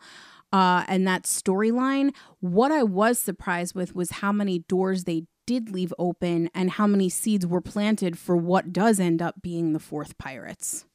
Yes. I had forgotten about that as well, because I think I had only seen this movie once. Similarly, I went out and bought the DVD just so that I had the full trilogy, but I don't think I took it out of the shrink wrap for a few years. So, in fact, I don't think I took it out of the shrink wrap until the week before they came out with On Stranger Tides, because I remember thinking, what a great storyline. It's Barbosa and Jack going after the Fountain of Youth and Blackbeard's there. This is going to be awesome. And I went back and I watched and I said, wait a minute, they planted this years ago. Well, that was a story, a potential storyline for the 2nd and 3rd, but they just couldn't make it work. I don't know. I mean, I like that eventually when we do get to the 4th one, we'll talk about this, but I like that they left the breadcrumb trail there, but I don't know that I like where they left Jack. I don't know that I like that he's right back to where he started. I mean, I guess that does suit the character as far as self-preservation goes. But I don't like that he didn't get the pearl. Yeah, I mean, you can make a case for it, but I think that's kind of just Jack Sparrow. I think that we're led to believe that this has just been his whole life, it's a roller coaster ride, and he does just go with the flow. I think of any character here in this franchise, the one who has been the absolute most go with the flow and make it up on the fly has been Jack Sparrow. So I think at the end of the day, we know he's going to be just fine. That's the thing. I'm not worried about him, but I guess I wish he had a stronger finish, because it's like we're back on Tortuga. Okay, there's the whole exchange with him and Gibbs that Gibbs let the boat go away because he wasn't paying attention. But I just feel like he should have had a much bigger exit. I think the argument can be made that he has the 3rd best exit in this trilogy. The 1st, I think, is Norrington, and the 2nd, I think, is Beckett. I think Beckett going down with his ship and just standing there and taking it and not abandoning ship and literally being, not that he was the captain per se, but, you know, there's the phrase is the captain goes down with the ship, and he just stands there and he lets the fire, he lets the explosions, he lets the damage take him. And you see him come crashing through that East India Trading Company flag, and he just sinks to the bottom of the ocean. It's a very fitting end. He can't even give orders. He's just rendered speechless. What I like about it, too, is that it harkens back to what Norrington said in the beginning of, I'd rather see the Dauntless at the bottom of the ocean than in the hands of a pirate. And I think he realized that because the pirates rallied so hard, he doesn't want to live in this world where he can't control them. Yeah. Earlier in the show, we were discussing Quantum of Solace and how Quantum of Solace is as bad a movie as it was when it was released, meaning it did not get better with the release of Skyfall. If anything, it got worse, because Skyfall is just so damn good. When it comes to the second and third Pirates of the Caribbean film, for me personally, I rank them The Curse of the Black Pearl, then there's a big drop-off, At World's End, and Dead Man's Chest. I would agree with that. But does Dead Man's Chest get better with the release of At World's End? Because you yourself say you walked out of that theater angry with the cliffhanger that they left. But if you have the ability to sit and watch them side by side in chronological order, is Dead Man's Chest made better with this one on the other side? I'm actually going to say no. Does it answer the questions that were left hanging in Dead Man's Chest? Sure, absolutely. But I don't necessarily think it's a better movie, because the issues that we've had with Dead Man's Chest were issues with just that alone, not bigger picture franchise issues. I think that if they maybe had planted that Jones was cursed because he wasn't doing the job in the second one, I would feel very differently. I think they let us in on that too late, especially because we knew that Jack knew the whole time that the heart needed to be replaced. So that also might have been, or no, they do establish that in the second one, but the rest of the crew does not find out until almost halfway through the third. Right. I think they leave that hanging for way too long. So as far as tying up the loose ends, I think they did a good job of it, but I don't think that it necessarily addresses the issues that we had with At World's End. Got it. And therefore does not make it a better movie. Do you have anything else to add on this film or the Pirates of the Caribbean trilogy, at least the first trilogy? As far as the trilogy as a whole, I will say that, I mean, you said it. There's nothing that can touch Black Pearl. I don't think that we ended the trilogy anywhere near where we started out. And I don't mean that in the sense of everyone grew so much. I think that this became almost a different franchise than where it had initially started. And I don't really fault anyone for that, not even the writers. I fault the studio. You know, I had said, I had, you know, alluded to that last week, or I might have said it as much last week. I don't remember, but I think that the issues with this film were that the studio wanted to gun the second two out, and I understand that they wanted to do it and strike while the iron was hot, and make sure that they had the actors and had the entire cast and crew locked into it. But I think that was a big mistake. I think they should have taken the time to let it breathe a little bit more. And I think that that's why the story was rushed. And obviously, I mean, the most glaring error is that they went into production before the script was finished. And it's not fair that the franchise as a whole suffered because of it. I mean, I still love Pirates. I still love the world that they created. But the second two films definitely bring Black Pearl down. But with all of that being said, I mean, I've had so much fun living in this world again this past month and really taking the time to delve into them. And I'm hoping that the journey that they take us on in the next one sort of ties back into all of this and really ties it all together, because now we're back and forth. Is it a reboot? Is it a sequel? That's why we are going to hold off on reviewing the other two until we find out a definitive answer. Yeah, because frankly, Disney does not know what the sixth movie is, which is why I'm sitting here saying, then just don't do it. Just don't make it. Honestly, I think that they were going to try and reboot it. And that's, you know, you can make a strong case for all of the red merchandise that they started pushing. You know, as soon as you get off the ride, you've got all the boys pirate stuff, and then they've got all the girls marketing for red. And I really think that they were going to change the franchise to be more of a female dominated pirate world. And that would have been okay. But I honestly think that because of the coronavirus and because so many films have been pushed back, I think they're going to need their cash cow. And yeah. I think that I think Johnny's probably coming back no matter what. But I think that they might, because they brought back Will and Elizabeth, I think they might close it out with everybody. I'm hoping. I think that'll give more levity to everything else.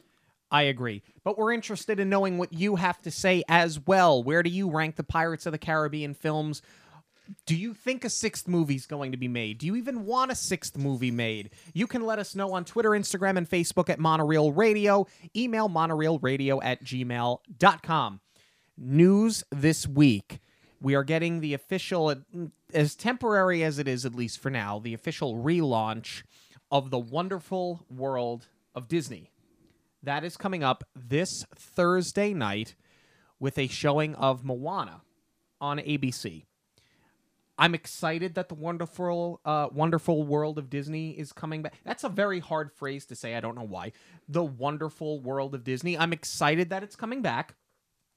I know it sort of seems redundant with Disney Plus, but there's just something about tuning in to ABC mm-hmm.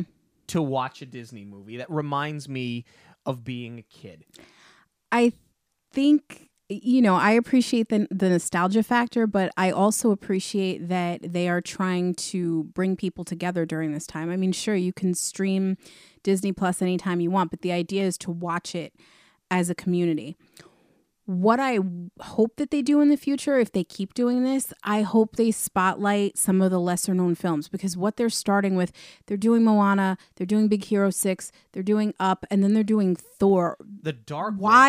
Why Thor the Dark World? When it is you want to talk about a trilogy that really lost its way. Look no farther than what is probably the worst film in the MCU by far.